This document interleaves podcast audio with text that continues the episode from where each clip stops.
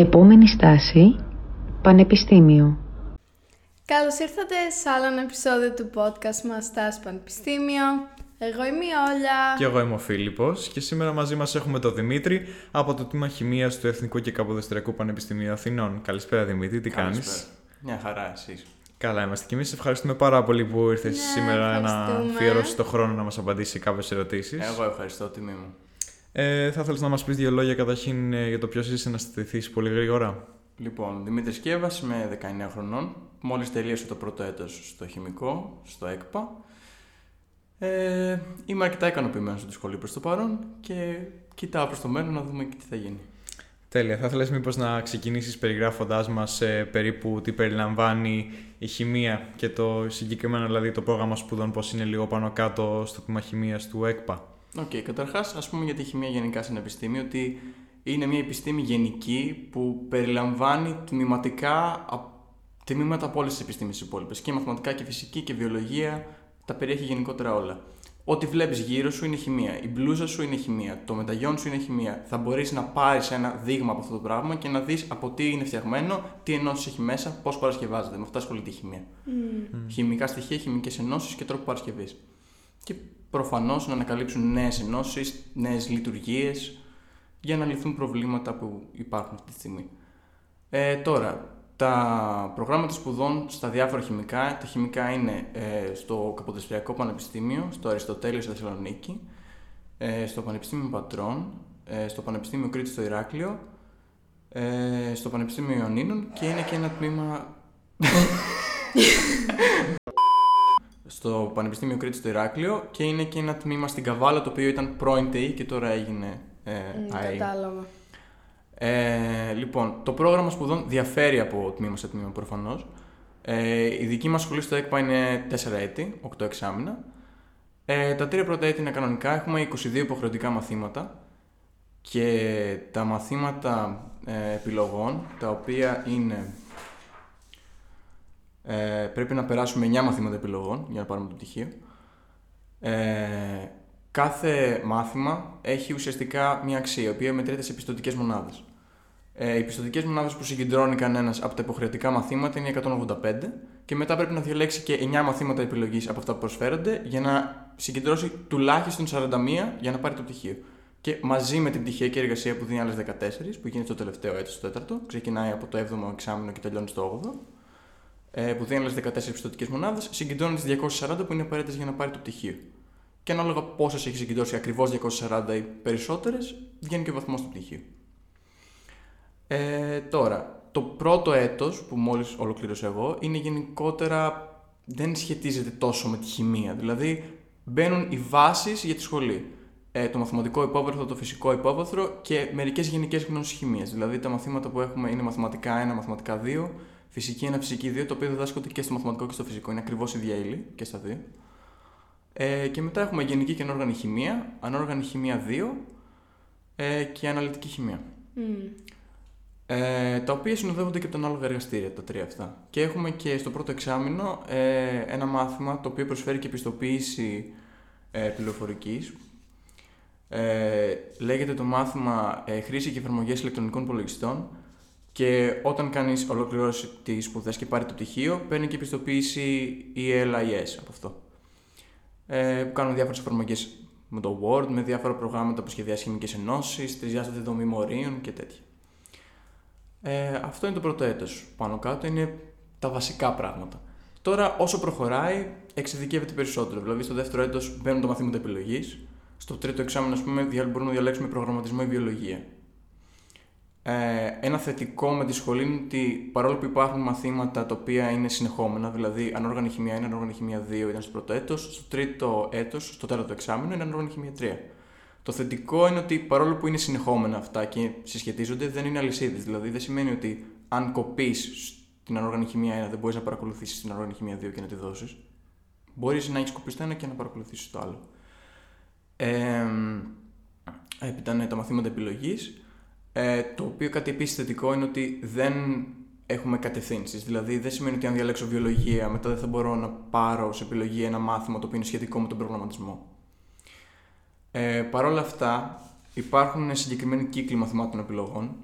Είναι 11 είναι αναλυτική χημεία, ανόργανη χημεία, βιομηχανική χημεία, βιοχημεία, κλινική χημεία, οργανική χημεία, τα πολυμερή, η φυσικοχημεία, ε, χημεία περιβάλλοντος, χημεία τροφίμων και χημεία και εκπαίδευση.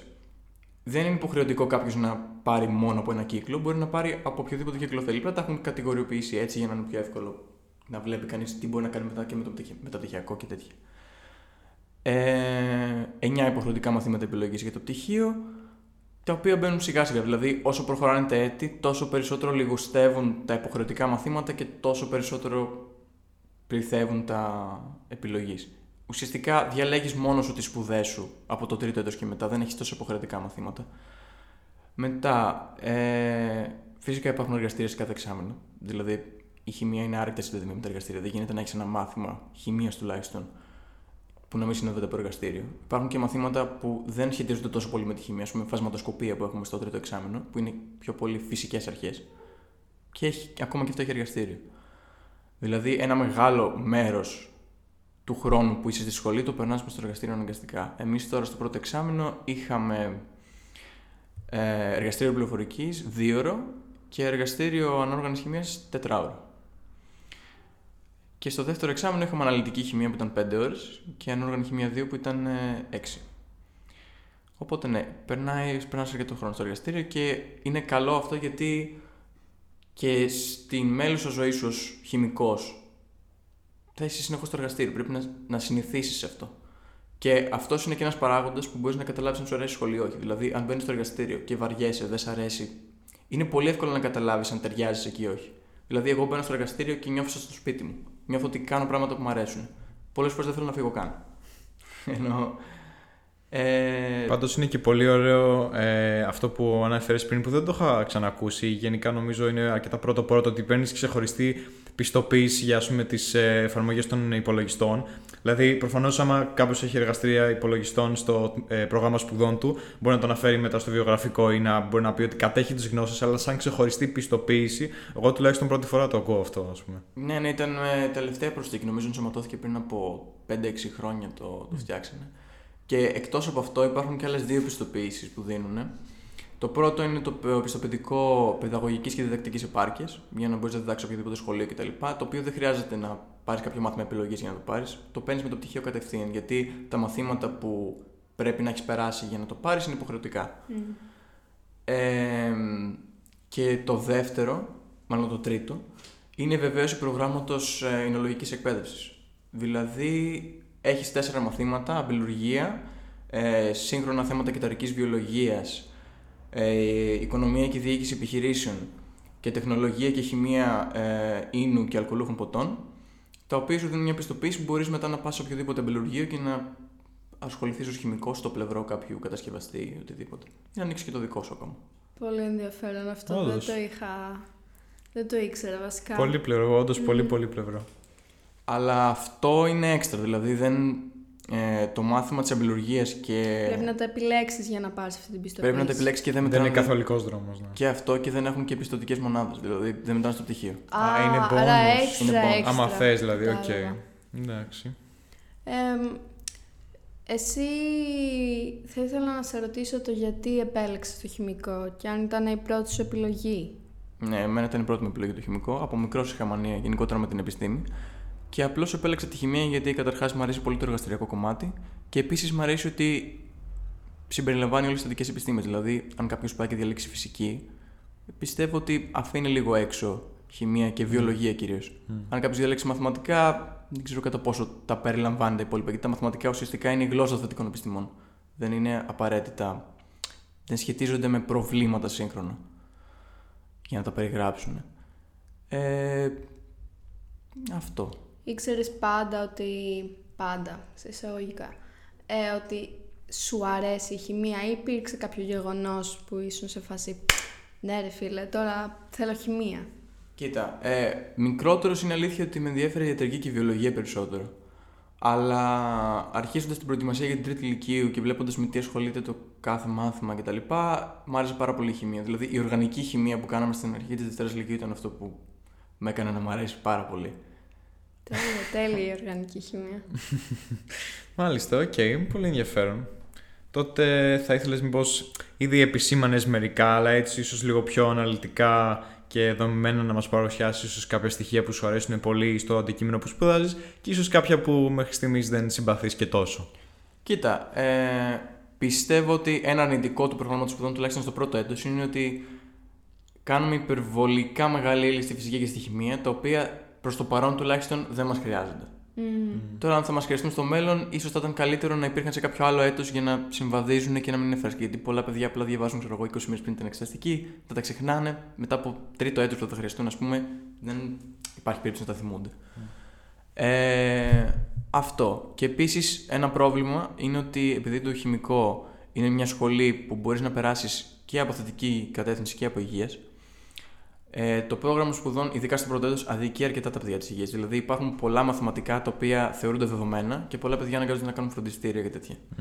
Δεν είναι τόσο επεξηγηματικοί καθηγητές, δηλαδή, ως αυτό το κομμάτι. Και δεν δίνεται να φανταστώ κάποια ενίσχυση ή δεν, τόσο μεγάλο, δεν δείχνεται κάποιο μεγάλο ενδιαφέρον σίγουρα προς την ομάδα αυτή. Okay. Ναι. Αλλά αυτά είναι τα αρνητικά. Τα θετικά είναι σαφώς περισσότερα. Ε, Καταρχάς, το πρώτο μάθημα που είναι σημαντικό στο πρώτο εξάμεινο είναι η Γενική και Ανόργανη Χημεία 1, το οποίο έχει και αρκετές πιστοτικές μονάδες μάλιστα. Ε, ουσιαστικά μαθαίνεις. Ε, Πας ένα βήμα πιο πέρα του τρίτη ηλικίου, μαθαίνεις πιο εξειδικευμένα πράγματα πάνω στην ύλη που έχεις κάνει χημική ισορροπία, χημική κινητική και όλα αυτά. Και έχει και αρκετή φυσική μέσα με το ατομικό πρωτοπάτο του Σρέντιγκερ και όλα αυτά. Ε, το οποίο είναι πολύ ενδιαφέρον. Είναι, ας πούμε, η πρώτη σου εισαγωγή στο τμήμα χημίας, την επαφή σου με την επιστήμη. Εκεί καταλα... αρχίζεις και καταλαβαίνεις με τι θα ασχοληθείς, τουλάχιστον στο κομμάτι της ανόργανη χημίας. Ε, δύο μεγάλα κομμάτια της χημίας, ανόργανη χημία και οργανική χημία, ε, έχουν χωρίσει προς το παρόν ανόργανη χημία πρώτο και δεύτερο έτος. Ανόργανη 1, 2 και 3, με τα αντίστοιχα εργαστήρια. Και η οργανική μπαίνει από το τρίτο εξάμεινο, τώρα στο δεύτερο έτος, ως θεωρητικό μάθημα, αλλά τα εργαστήρια μπαίνουν το τρίτο έτος. Mm. Ε, από σχετικές μαρτυρίες που έχω ακούσει από φοιτητές που είναι σε μεγαλύτερα έτη, ε, λένε ότι τα εργαστήρια της οργανικής παρόλο που είναι τα πιο μεγάλα, είναι 5-6 ώρες, αλλά δεν είναι ότι σε πολλά εργαστήρια που κάνουμε εμείς τώρα πρώτο και δεύτερο εξάμεινο μπορεί να τελειώνουμε και νωρίτερα και να φεύγουμε. Δεν είναι έτσι. Εκεί πέρα είναι 5 ώρες με το ρολόι ακριβώς, αλλά είναι αυτό που σε κάνει να καταλάβεις ότι είσαι χημικός. Δηλαδή φτιάχνεις πάρα πολλά συστήματα με σωλήνες, με ψήξεις, με. Αυτά που βλέπεις στα καρτούν μικρό ότι είναι πάρα πολλά και τα λοιπά, εκεί καταλαβαίνεις λένε ότι γίνεσαι χημικός. Ανέφερες κάτι για τις πιστοτικές μονάδες, ότι ε, νομίζω είπες η αναλυτική ή η οργανωμένη, η οργαν, οργανική χημεία που δίνει πολλές μονάδες. Η ανόργανη. Η ανόργανη, sorry. Ε, διαφέρουν δηλαδή οι πιστοτικές μονάδες από μάθημα σε μάθημα. Ναι. Ε, εξαρτάται δηλαδή πόση βαρύτητα δίνεις στο μάθημα. Α πούμε, η, ανόργανη, η γενική και ανόργανη είναι επειδή έχει πολύ βασικά πράγματα μέσα. Mm. Ε, ηλεκτρονική δομή κτλ. που το χρησιμοποιείς κατά κόρον σε όλα τα μαθήματα. Δεν γίνεται να μην τα ξέρεις τροχιακά και όλα αυτά, έχει 10 πιστοτικές μονάδες. Η ανόργανη 2, μαζί με το εργαστήριο, επειδή είναι ένα μάθημα περιγραφικό, παλιά λεγόταν περιγραφική χημεία, ουσιαστικά μαθαίνεις απ' έξω πράγματα και πληροφορίες για κάθε ομάδα. Τις βασικές ομάδες, τις κύριες. Ε, γι' αυτό το λόγο, επειδή είναι απ' έξω και δεν έχει πολύ μεγάλη σημασία, να το πω έτσι, έχει 6 πιστοτικές μονάδες. Mm, mm, okay. Δεν βγάζει νόημα. Ναι. Ε, Υπάρχουν όμως κάποια θετικά και αρνητικά που πιστεύεις έχει το συγκεκριμένο τμήμα του ΕΚΠΑ. Δηλαδή άσχετα με το μάθημα σαν μάθημα, αν το ΕΚΠΑ σαν οργάνωση, σαν δομή, από τους καθηγητές μέχρι τα κτίρια, μέχρι τα πάντα, αν υπάρχουν κάποια θετικά ή αρνητικά. Ναι. Ε, κοίτα, ας το πάρουμε από την αρχή. Ε, καταρχάς, για τα μαθήματα, τουλάχιστον αυτά που είναι στον τομέα της χημίας, ας πούμε. Δεν σου λέω για μαθηματικά, φυσική και χημεία, να συνδέσεις αυτά, σου λέω για τον τομέα της χημίας. Ε, είναι πολύ καλό το γεγονός ότι αν χάσεις ένα πράγμα από κάποιο μάθημα, δεν το έχεις καταλάβει, επαναλαμβάνεται πολλές φορές σε όλα τα μαθήματα. Δεν είναι ότι δεν το κατάλαβες, πάει, το χάσει, πρέπει να το διαβάσεις εκεί μόνο. Θα έρθει κι άλλος καθηγητής στο επόμενο μάθημα, στο θα στο εξηγήσει, θα στο πει πιο αναλυτικά, θα προσθέσει κάτι ακόμα, θα το κάνει και στο εργαστήριο είναι πολύ θετικό αυτό νομίζω. Έπειτα ο εξοπλισμός στα εργαστήρια είναι πολύ καλός. Ε, αναβαθμίστηκε πρόσφατα κιόλας με αρκετά μεγάλη επένδυση. Ε, εμείς προς το παρόν τουλάχιστον στο πρώτο έτος δεν κάνει τόσο ε, εξειδικευμένα εργαστήρια. Δηλαδή δεν χρειάζονται τα μηχανήματα ακόμα. Κάνουμε τις κλασικές μεθόδους. Ογκομετρήσεις κτλ. που δεν χρειάζονται κάποια wow, όργανα εργαστηριακά. Από το τρίτο εξάμεινο και μετά που ξεκινάμε, ας πούμε, ενόργανη ανάλυση, έχεις μπόλικα μηχανήματα, πεχάμετρα ειδικά και τέτοια, τα οποία τα χρησιμοποιείς κατά κόρον και είναι πολύ θετικό ότι υπάρχουν και είναι και σε καλή κατάσταση. Ε, από εκεί και πέρα τα αμφιθέατρα που κάνουμε μάθημα ανακαινίστηκαν πριν από ένα χρόνο ή δύο, οπότε είναι όλα καθαρά κτλ.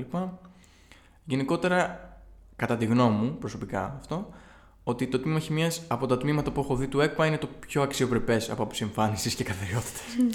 και είναι σημαντικό γιατί έχουμε ακούσει και στο παρελθόν κάτι για ε, πλημμύρες και διακοπές ναι. ρεύματος, οπότε. Όχι, όχι, αυτά τα θέματα τώρα έχουν αποκατασταθεί ευτυχώς. Το μόνο που είναι από άποψη εγκαταστάσεων λίγο ακόμα θέλει φτιάξιμο είναι οι υπολογιστές στην αίθουσα για το εργαστήριο πληροφορικής που είναι λίγο αργή, αλλά εντάξει, γίνεται δουλειά. Τρώγεται. Ε. Mm. Πέρα από τις εγκαταστάσεις που αναφέραμε ήδη, ε, το κηλικείο είναι στο χημικό, είναι για όλο την σχολή θετικών σπουδών, φαρμακευτική, φυσικό, μαθηματικό, γεωλογικό, όλα αυτά, βιολογικό. Έχουν ένα κηλικείο, είναι στο χημικό, είναι δίπλα στα αμφιθέατρα που κάνουμε μάθημα. Φέτος άνοιξε και δεύτερο κιόλας. Ε, έπειτα έχουμε και τη φοιτητική λέσχη που είναι δύο στάσεις κάτω από το χημικό στη φιλοσοφική, όπου κάποιος μπορεί να πάει να φάει πρωινό, ε, μεσημερινό, απογευματινό, οποιαδήποτε στιγμή. Ε, δωρεάν κιόλας αφού έχει ε, κάρτα σύντησης, που απλά κάνει μια αίτηση online, δεν χρειάζεται τίποτα. Ε, το οποίο είναι επίσης θετικό γιατί υπάρχουν, ας πούμε, στο τρίτο εξάμεινο. Ε, υπάρχουν διαλύματα το μεσημέρι γιατί τα, τα μαθήματα ε, πολλά μαθήματα επιλογής δεν, δεν παραδίδονται στο χώρο του χημικού, παραδίδονται ξέρω, στο βιολογικό. Α πούμε, σύγχρονα θέματα κυταρικής βιολογίας που είναι στο τρίτο εξάμεινο, παραδίδεται σε ένα αμφιθέατρο του βιολογικού και γίνεται με βάση το πρόγραμμα του βιολογικού. Οπότε εμείς τελειώνουμε τα μαθήματα που έχουμε στο δικό μας τμήμα κάπου στις 12 και νομίζω η παράδοση της βιολογίας αρχίζει κάπου στις 3.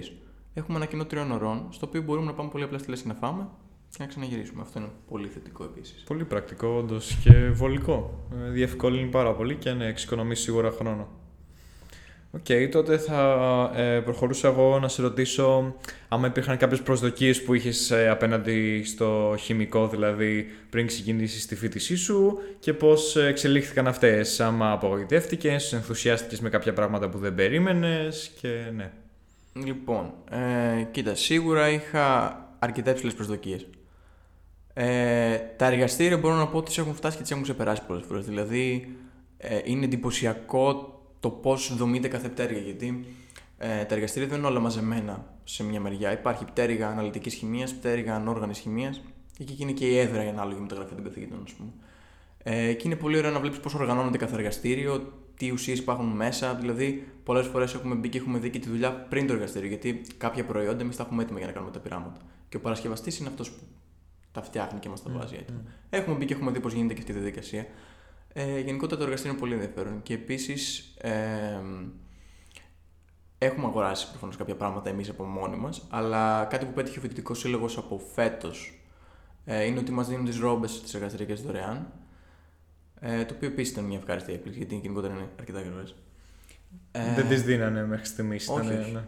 Έπρεπε να πας να αγοράσεις. Και ήταν και ακριβές να φανταστώ ή όχι; Ε, 30-35 σίγουρα. Α, OK, okay, εντάξει, είναι όμως ακόμα. Ε, θα τις είχατε για μεγάλη διάρκεια, μάλλον να το πω έτσι, ας πούμε. Ε, εξαρτάται πόσο προσεκτικός είσαι στο εργαστήριο. Δηλαδή, όταν παίζουμε με πολύ καυστικά πράγματα θειικό οξύ κτλ. Άμα την πεδάς. Άμα σου πέσει πάνω στη ρόμπα. ναι, okay. ε, έπειτα, πολύ θετικό, το οποίο δεν το περίμενα καν, ήταν η βιβλιοθήκη των θετικών σπουδών που έχουμε. Δηλαδή, έχει πάρα πάρα πολλά βιβλία διεθνή και ελληνικά. Ε, τα βιβλία του Ευδόξου, τα οποία εντάξει, αυτό είναι ένα αρνητικό γενικότερα για τα πανεπιστήμια, ότι αργούν πάρα πολύ στην παράδοση των βιβλίων και είναι mm. πολύ ενοχλητικό. Αλλά μπορείς να πας στη βιβλιοθήκη να δανειστείς μέχρι δύο βιβλία το μήνα και όσο του έρθουν τα βιβλία του Εύδοξου να έχεις μια χαρά να διαβάσεις. Επίσης έχει πολύ καλό αναγνωστήριο, δηλαδή εγώ πολλές φορές φέτος, ας πούμε, τρίτες και τρίτες κυρίως, που η ομάδα η δική μου δεν έχει εργαστήριο γιατί χωριζόμαστε σε ομάδες επειδή οι είναι σχετικά μικρές. Εγώ έχω Παρασκευή και άλλη ομάδα έχει Τρίτη. Ε, το πρωί είχα ένα δύο ώρο μάθημα και μετά πολλοί φίλοι μου είχαν εργαστήριο. Έκανα το δύο ώρο μάθημα και μετά πήγα στη βιβλιοθήκη και διάβαζα και μετά πηγαίνουμε όλοι φαγητό μαζί στη Λέχη μου. Έχει πολύ ωραίο αναγνωστήριο, ε, με υπολογιστές, πιο γρήγορου από την άλλη αίθουσα. Μπορείς να κάνεις τη δουλειά σου, ησυχία. Ε, είναι καλά. Και είναι και πολύ κοντά, είναι δίπλα στο φυσικό. Είναι 5 λεπτά περπάτημα. Ε, τι άλλο πέρα από αυτό. Ένα αρνητικό ακόμα είναι ότι δεν είναι πολύ εύκολα προσβάσιμη σχολή. Γιατί από τη Πανεπιστημίου πολύ όπω ανεβαίνει πάνω στο βουνό είναι στην κορυφή. Mm. Και μπορείς να πας μόνο με ένα λεωφορείο το 250 το οποίο στριμώχνονται πολλοί κόσμοι κτλ. Ναι, εντάξει, αυτό σίγουρα με την ε, κίνηση των λεωφορείων αυτή η συσσόρευση που γίνεται είναι σίγουρα ενοχλητική, ειδικά ίσως προς το καλοκαίρι όταν υπάρχει πολύ ζέστη. Αυτό θα μπορεί να είναι σίγουρα Ναι, μια λίγο ταλαιπωρία. κόλωση, ναι. Και πέρα από αυτό είναι ότι τα εργαστήρια επειδή είναι υποχρεωτικά, όταν τα λεωφορεία έχουν απεργία ή υπάρχει κακοκαιρία, δεν ακυρώνονται. Που σημαίνει ότι εγώ πρέπει να ανέβω πανεπιστημίου πολύ 40 λεπτά με τα Ναι, πόδια. αυτό είναι βλακεία. Ναι, αυτό είναι όντως κακό. Και τώρα που είπες για τη ζέστη και το κρύο, άλλη βλακή είναι ότι πρέπει να κάνουμε εργαστήριο αναγκαστικά με ανοιχτά παράθυρα. Ας πούμε, και το χειμώνα doesn't really work. Mm. Ναι. Έχει θέρμανση. Ε, το εργαστήριο δεν μπορεί να έχει θέρμανση γιατί έχουμε ήδη τα γκαζάκια μέσα κτλ. Και... Ναι, είναι επικίνδυνο. Οκ, μήπως θα μπορούσες να αναλύσεις κάποια στοιχεία που πιστεύεις ε, δεν... ή μάλλον να το πω διαφορετικά. Ποιος δεν θα έπρεπε δηλαδή στην ουσία να σπουδάσει αυτό το αντικείμενο, δηλαδή έχεις ε, εντοπίσει κάποια στοιχεία ή, ή ποια πιστεύεις εσύ θα είναι κάποια στοιχεία που άμα είχε κάποιος άνθρωπος θα του έκαναν δύσκολη την πορεία που θα αντιμετώπιζε ή που θα έβρισκε μπροστά του στο χημικό, δηλαδή άμα ας πούμε, ναι, κάποια συγκεκριμένα χαρακτηριστικά που να τον δυσκόλευαν; Οκ, ε, κοίτα. Κάποιος ο οποίος, μπορεί κάποιον να του αρέσει η χημεία επειδή του αρέσει ο εργαστηριακός τομέας. Αλλά δεν μπορείς να προχωρήσεις στον εργαστηριακό τομέα και να καταλάβεις τι γίνεται αν δεν έχεις το θεωρητικό υπόβαθρο. Δηλαδή, αν κάποιος βαριέται να διαβάσει το θεωρητικό υπόβαθρο ή δεν του φαίνεται ενδιαφέρον, ποτέ δεν πρόκειται να βρει πραγματικό νόημα στα πειράματα που κάνει. Ακόμα και αν περνάει καλά όταν τα κάνει, γιατί δεν ξέρω, έχει ωραία χρώματα, έχει ωραία εφέ, οτιδήποτε, δεν, δεν πρόκειται να βρει κάτι ενδιαφέρον. Οπότε ναι, μετά από θέματα υγείας είναι άλλος παράγοντας που μπορεί να τον αποκλείσει από τη σχολή. Δηλαδή, αναθυμιάσεις από πολλά χημικά κτλ. που μπορεί να μη σου επιτρέπουν να βρίσκεσαι στο εργαστήριο. Δηλαδή, ας πούμε, είχαμε ένα εργαστήριο, στα... μια άσκηση μάλλον, στο εργαστήριο της Ανόργανη Χημίας 2, ε, που παίζαμε με αλογόνα και το ιόδιο δεν κάνει να έρθουν σε επαφή τα άτομα που έχουν θηροειδή. Αυτό αυτόματα σε πετάει έξω από την άσκηση, ας πούμε. Mm. Ε, αυτά, όχι κάτι άλλο. Και επίσης πρέπει να είναι πολύ προσεκτικός. Δηλαδή, κάποιος που θα σπουδάσει χημία πρέπει να είναι πολύ υπεύθυνος και προσεκτικός με τις κινήσεις του, να μην είναι αδέξιος, γιατί στο εργαστήριο μια λάθος κίνηση να γίνει μπορεί να προκληθεί σοβαρό ατύχημα. Έκρηξη, πολλά πράγματα. Οπότε κάποιος ο οποίος είναι υπερβολικά φοβικός και δεν μπορεί να αναλάβει αυτή την ευθύνη, επίσης δεν μπορεί να. Θέλει επιμέλεια και έτσι αγάπη για τη λεπτομέρεια, να Ναι. το πω. Mm. Πιστεύεις ότι υπάρχει κάποιο χαρακτηριστικό που βοηθάει πολύ κάποιον που θέλει να σπουδάσει χημεία. Ε, κοίτα, σίγουρα είναι η αμφιβολία, η ανάγκη για να μάθεις και για να εξερευνήσεις καινούργια πράγματα. Γιατί η χημεία δεν είναι μια επιστήμη η οποία είναι, ναι, μεν είναι θεμελιωμένη εδώ και 200 χρόνια. Αλλά συνεχώς εξελίσσεται, δηλαδή σε αυτό στηρίζεται. Γι' αυτό είναι και από τις καλύτερες επιστήμες. Δηλαδή, συνεχώς υπάρχει έρευνα σε πολλούς τομείς και συνδέεται και με άλλες επιστήμες. Φυσική, φυσικοχημία, βιολογία, βιοχημία. Είναι σε πολλά παρακλάδια συνδεδεμένη. Και αυτή η συνεχής έρευνα είναι που την κάνει τόσο ενδιαφέρουσα και προσελκύει κόσμο στο να σπουδάσει χημεία. Ναι, βασικά είναι σαν να μην έχουν ανακαλυφθεί όλα τα πράγματα που μπορούν, ενώ στα μαθηματικά είναι λίγο πιο αόριστο αυτό το πλαίσιο. Στη χημεία βλέπεις πιο καθαρά τι δεν έχει εξερευνηθεί. Ναι, ναι, ναι, σωστό. Ε, και δημιουργείς ακόμα δηλαδή τεχνητά στοιχεία που έχουν φτιάξει στο παρελθόν και προσπαθούν ακόμα να φτιάξουν. Ε, οπότε ναι, και η δημιουργικότητα είναι ένα βασικό στοιχείο για κάποιον που θέλει να σπουδάσει χημεία. Αλλά Οκ. επίσης δεν. ε, Ένα άλλο που είπες πριν αρνητικό Ναι. που σε πετάει έξω. Δεν μπορεί κάποιος ο οποίος θέλει να σπουδάσει χημεία να, είναι, να μην επιμένει. Δηλαδή θέλει πάρα πολύ επιμονή, Επιμονή. προσοχή και να είσαι πολύ αναλυτικός. Δεν υπάρχει ότι «Ε, εντάξει, άστο, δεν έγινε, δεν είναι το ένα. Πρέπει να επιμείνεις, δεν γίνεται. Δηλαδή, μπορεί και το 0,001 να κάνει πολύ μεγάλη διαφορά. Α πούμε, αν σε ένα φάρμακο βάλεις 0,001 παραπάνω από μια ουσία, μπορεί να κάνει μεγάλη ζημιά. Ναι. Πρέπει να είσαι πολύ προσεκτικός και πολύ να επιμένεις πάρα πολύ.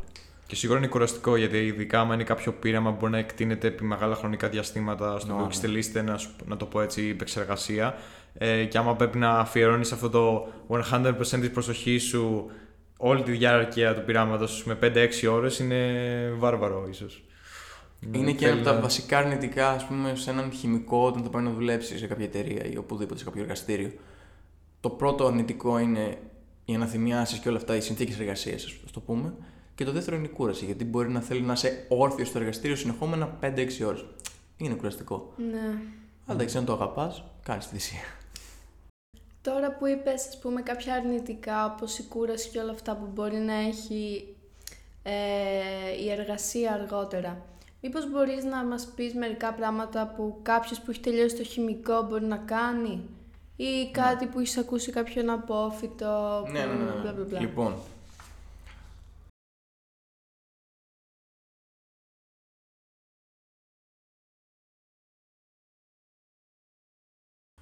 Καταρχάς, μπορείς να δουλέψεις σε οποιοδήποτε ε, ερευνητικό Ινστιτούτο. Ε, στο Χημείο του Κράτους επίσης. Για ποιοτικό έλεγχο τροφίμων, οτιδήποτε τέτοιο. Ε, σε φαρμακοβιομηχανίες, για την ανάπτυξη και την, κατασκευ... και την παρασκευή ε, φαρμάκων. Μπορεί να ασχοληθεί κάποιος με τα καύσιμα, τον έλεγχο των καυσίμων κτλ. Ε, μπορεί να είναι ελεύθερος επαγγελματίας, να ανοίξει το δικό του ιδιωτικό εργαστήριο. Υπάρχουν πολλά εργαστήρια αρωματοποιίας, ας πούμε. Αυτοί που τα έχουν, αυτά είναι χημικοί. Εργαστήρια καλλιτικών. Όλες αυτές οι κρέμες, καλλιτικέ, λανκόμ, οποιοδήποτε. Είναι χημικοί αυτοί που το έχουν. Και οι χημικοί δουλεύουν και στο εργαστήριο προφανώς, στο εργοστάσιο. Ε, μετά μπορεί να δουλέψεις στο πλευρό κάποιου πολιτή, όπως ας πούμε αυτό που είπα πριν με την αμπελουργία. Μπορεί να είναι σύμβουλος σε κάποιον ε, ε, πολιτή. Ε, εννοείται σε κάποιο ερευνητικό κέντρο, όχι μόνο σχετικό με τα φάρμακα, για την ανάπτυξη θεραπείων για ασθένειες όπως ο καρκίνος και τέτοια, εννοείται μπορεί να δουλέψει. Και επίσης ε, κάτι που αναπτύσσεται τελευταία είναι ότι πολλές θέσεις οι οποίες παλιότερα, πολλές εργασίες που κάνανε ας πούμε, γιατροί, μικροβιολόγοι κτλ. Βλέπεις σιγά σιγά επειδή η χημεία εξελίσσεται και ευρύνεται το πεδίο της, το πεδίο εργασίας της, να αντικαθιστούνται αυτές οι θέσεις από χημικούς. Δηλαδή, οι μικροβιολόγοι σε μερικά χρόνια, μικροβιολογικά κέντρα που κάνουν σε διάφορα τεστ, παπ και τέτοια πράγματα, δεν νομίζω ότι θα εξακολουθεί να υπάρχει. Νομίζω επειδή το φάσμα της χημίας θα το καλύψει αυτό το πράγμα, χημικοί θα κάνουν και αυτή τη δουλειά στο μέλλον. Ήδη δηλαδή στις κλινικές δείγματα, αυτοί που εξετάζουν τα δείγματα αίματος ας πούμε. Δείγματα... Το... Όχι. Για τη δειγματοληψία. Ναι. ναι. Αυτοί που εξετάζουν τα δείγματα αίματος ας πούμε. Δειγματολήπτες. Δεν ξέρω αν λέγεται έτσι. ε, αυτοί που εξετάζουν τα δείγματα αίματος παλιότερα ήταν γιατροί. Τώρα είναι χημικοί. Μμ. Αυτό. Ξέρεις εσύ μήπως έχεις μια ιδέα για το τι θα ήθελες εσύ συγκεκριμένα να ακολουθήσεις μετά κάτι που σε ελκύει πάρα πολύ, κάποια ιδέα που σου φαίνεται πολύ ελκυστική μήπως; Ναι, ναι. Εγώ ήθελα να ασχοληθώ και θέλω να ασχοληθώ με την ε, ανάπτυξη φαρμάκων και την έρευνα για θεραπείες για ασθένειες. OK, okay, πάρα πολύ ενδιαφέρον και σίγουρα πολύ δύσκολο, αλλά και έχει και σίγουρα πάρα πολύ μεγάλο μέλλον. OK. Okay. Ε, τότε, μήπως υπάρχει και κάποια συμβουλή που θα έδινε σε κάποιον ε, ε, νέο εισακτέο ή γενικά κάποια οποιαδήποτε συμβουλή πιστεύεις μπορεί να συνεισφέρει όχι μόνο και σε κάποιον νέο εισακτέο. Σε κάποιον δηλαδή... που σκέφτεται να δηλώσει το χημικό βασικά. Ναι, ναι. ναι ότι προφανώς πριν δηλώσει τη σχολή πρέπει να σκεφτεί αυτά που είπαμε ότι τον αποτρέπουν από τη σχολή. Δηλαδή ή να τα αλλάξει προκειμένου να μπορέσει να μπει και να το απολαύσει, είτε να επιλέξει κάποια άλλη σχολή. Ε, μετά νομίζω ότι θα είναι ένα πολύ γρήγορο τεστ τα πρώτα εργαστήρια να δει το πάθος του με το αντικείμενο. Δηλαδή από τα πρώτα εργαστήρια καταλαβαίνεις αν σ' αρέσει ή όχι. Ε, Έπειτα ε, βλέπω πολλούς πρωτοετής οι οποίοι διαμαρτύρονται και λένε ότι δεν μας αρέσει το πρόγραμμα σπουδών, δεν περνάω καλά, το φανταζόμουν τελείως διαφορετικά και, και, και, και, και. Οι ίδιοι είναι αυτοί που όταν φτάνουν στο τρίτο έτος, μας το έχουν πει οι ίδιοι, βλέπουν πόσο λάθος είχαν κάνει, γιατί αρχίζουν οι οργανικοί και αυτά και καταλαβαίνουν πράγματι με τι έχουν να ασχοληθούν. Δηλαδή, θέλει και λίγο υπομονή στην πρώτα δύο έτη, επειδή είναι πιο γενικά τα πράγματα. Από το τρίτο έτο και μετά αρχίζει να εξειδικεύεται το πράγμα και να βλέπεις ότι όντως προχωράει και βλέπεις ακριβώς με τι ασχολείσαι, ας πούμε. Οπότε ναι, αυτή είναι η συμβουλή μου. Okay. Κατάλαβα. Ε, έχεις κάτι άλλο να προσθέσεις, γενικά κάποιο σχόλιο; Ε, μία ακόμα παροχή που έχει το Πανεπιστήμιο είναι ότι αν κάποιος δυσκολεύεται με το πρόγραμμα σπουδών, γιατί το πρόγραμμα σπουδών είναι δεκτικό. Δεν σημαίνει ότι επειδή έχουμε τέσσερα μαθήματα στο πρώτο εξάμεινο και δύο εργαστήρια, πρέπει αναγκαστικά κάποιος να τα παρακολουθήσει. Στην αρχή του εξαμήνου δηλώνεις τι θες να παρακολουθήσεις αν κάποιου του φαίνονται πολλά ή λίγα, ε, υπάρχει. Ε, μπήκε νομίζω από φέτος ή από πέρσι, δεν θυμάμαι. ε, ένας σύμβουλος καθηγητής ε, που μπορεί να κάνει έτσι το παιδί στη γραμματεία, φοιτητής, ε, να του καθορίσουν έναν καθηγητή ο οποίος θα είναι σύμβουλός του και να φτιάξουν μαζί ένα πρόγραμμα σπουδών που το βολεύει περισσότερο. Δηλαδή, για όλα υπάρχουν λύσεις, αν κάποιος δυσκολεύεται. Αυτό υπάρχει, όντως είναι πολύ πρωτοπόρο και δεν το έχω ξανακούσει και συνήθως μόνο από πανεπιστήμια στο εξωτερικό ε, μου είναι γνωστά τέτοιες υπηρεσίες, να το πω. Δηλαδή Ναι. είναι πάρα πολύ θετικό άμα υπάρχει κάτι τέτοιο. Πολύ προχώ το χημικό. Ναι.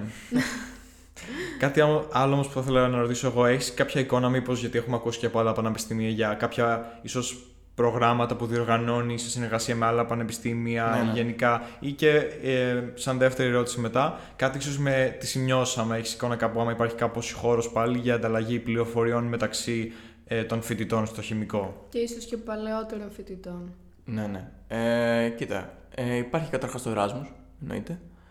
Και υπάρχει και το Erasmus Plus. Είναι δύο προγράμματα.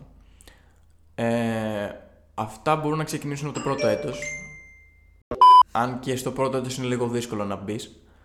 Ε, και μπορούν να συνεχίσουν μέχρι Πώς διδακτορικό. να το βάλεις εδώ να είστε καλύτερα την επόμενη φορά. Υπάρχουν προγράμματα, το Erasmus, το Erasmus Plus, ε, με τα οποία το χημικό του ΕΚΠΑ συνεργάζεται με αρκετά πανεπιστήμια του εξωτερικού, Σερβίας, ε, Γαλλίας, Γερμανίας, είναι αρκετές οι χώρες που μπορείς να πας, Ιταλία, ε, αλλά διαφέρει το πανεπιστήμιο με το έτος που είσαι, δηλαδή πρώτο έτος δικαιούνται σε συγκεκριμένα πανεπιστήμια, σε συγκεκριμένες χώρες, το δεύτερο σε σε αυτές που δικαιούνται και το πρώτο και σε περισσότερες. Πάει ανάλογα με το πόσο έχεις προχωρήσει τις σπουδές σου. Υπάρχει και για μεταπτυχιακούς εννοείται το Erasmus και το Erasmus Plus. Ε, από εκεί και έπειτα ε, διοργανώνει το χημικό πάρα πολλά σεμινάρια και ημερίδες. Δηλαδή, αν κάποιος κιόλας, ε, ο οποίος είναι τώρα Δευτέρα Τέτη Λυκείου και σκέφτεται να δηλώσει το χημικό και θέλει να έρθει σε επαφή με τη σχολή κτλ. Και, και να μάθει τι γίνεται. Υπάρχει η μερίδα των φοιτητών που γίνεται κάπου στα μέσα Μαρτίου συνήθως, που γίνεται από τριτοετής και πάνω φοιτητές, που παρουσιάζουν ουσιαστικά το πρόγραμμα σπουδών και κάνουν και διάφορα πειράματα επίδειξης για τους φοιτητές που. και για τους φοιτητές δεύτερου και πρώτου έτους και για αυτούς που θέλουν να δηλώσουν Μμμ, τη σχολή μμ. στο μέλλον. Ε, μετά από αυτό υπάρχουν διάφορα συνέδρια που διοργανώνουν οι καθηγητές. Ε, Φέτος, ας πούμε, τώρα είχαμε ένα συνέδριο για τα πορόδι, ουσιαστικά στοιχεία και ενώσεις που απορροφούν ε, υγρά, ε, που είχαν έρθει διάφοροι ομιλητές από όλο τον κόσμο ε, και είχαν μιλήσει. Σε αυτά τα συνέδρια μερικές φορές χρειάζεται να πληρώσεις, μερικές και όχι, εξαρτάται. Ε, αυτά πάνω κάτω. Τώρα, δυστυχώς αυτό που λες με τα διαγωνίσματα δεν υπάρχει και είναι κομματικό. Δηλαδή, μπες στην παράταξη και να σου δώσουμε σημειώσεις κτλ. Κατάλαβα. Δυστυχώς είναι έτσι. Οπότε, συμβουλή μου, μακριά από αυτό, αποφύγετε το όσο γίνεται. Ε, τώρα, άλλος τρόπος για να πάρεις σημειώσεις ή για να πάρεις βιβλία ή οτιδήποτε είναι ο τρόπος αυτός που έχει ο εύδοξος να παίρνεις το βιβλίο από το φοιτητή, ανταλλαγή Ναι. βιβλίων μεταξύ φοιτητών. Εκεί μπορεί να σου ζητήσει και σημειώσεις και να σου δώσει οτιδήποτε. Αυτό. Και επίσης υπάρχουν ε, ε, μεταπτυχιακοί σε κάθε εργαστήριο. Δηλαδή, στα δικά μας εργαστήρια του πρώτου έτους, σε κάθε αίθουσα υπήρχε ένας μεταπτυχιακός φοιτητής ο οποίος μας επέβλεπε και μας έλεγε ξέρεις, μικροπράγματα τα οποία δεν ασχολείται ο καθηγητής. Βασικά, ας πούμε, ότι μην αφήνεις το λίχνο με τη φωτιά και φεύγεις πας να πάρεις ένα υλικό. Πρέπει να τον προσέχει ένας από τους δύο, γιατί πολλά πράγματα γίνονται και σε ομάδες, ας πούμε. Ε, τέτοια βασικά πράγματα. Και από αυτούς μπορείς να ζητήσεις συμβουλές, εννοείται να τους πεις τις απορίες σου για εργασίες που σου βάζουν ή οτιδήποτε. Γιατί στα εργαστήρια αξιολογούμαστε όχι μόνο από πρόοδου, δηλαδή εξετάσει, αλλά και από εργαστηριακό τετράδιο. Γράφουμε κανονικά το τετράδιο στην αναλυτική χημία, ας πούμε, Μμ. όπως το γράφουν στην αναφορά τους οι φαρμακοβιομηχανίες. Κανονικά ακριβώς το ίδιο πράγμα. Ε, ή επίσης μας δίνουν και ένα φυλάδιο με ερωτήσεις στα εργαστήρια της ανόργανη. Που πολλές φορές εντάξει, είναι δύσκολα τα πράγματα και δεν μπο- πάει το μυαλό σου. Μπορείς να ζητήσεις βοήθεια από τους μεταπτυχιακούς που είναι στο, στα εργαστήρια και σημειώσεις και οτιδήποτε. Αυτή είναι η τρόπη που ξέρω εγώ τουλάχιστον. Μάλιστα, πολύ ενδιαφέρον. Βέβαια, από ό,τι βλέπουμε υπάρχουν εναλλακτικές παρόλα αυτά που δεν υπάρχει κάποιο να το πω drive όπως έχουμε δει ξέρω εγώ, και σε, άλλες, σε άλλα πανεπιστήμια. Αλλά πάντα υπάρχει τρόπος για αυτόν που να το πω έτσι το επιθυμεί ή το αναζητά. Ναι, ναι, πράγματι. Εγώ θα ήθελα να σου κάνω μία άλλη ερώτηση, η οποία μου ήρθε τώρα στο μυαλό.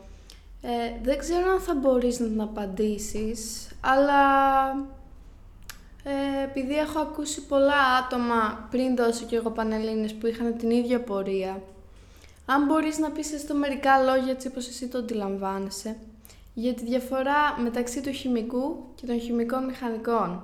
Επειδή είχα πολλά παιδιά που, με, ρω- που ρώταγαν τέλος πάντων «Α, δεν ξέρω ποιο, ποιο από τα δύο να δηλώσω» και δεν ξέρανε βασικές διαφορές. Μήπως σου έρχεται στο μυαλό δύο-τρία πολύ βασικά πράγματα που διαφέρουν...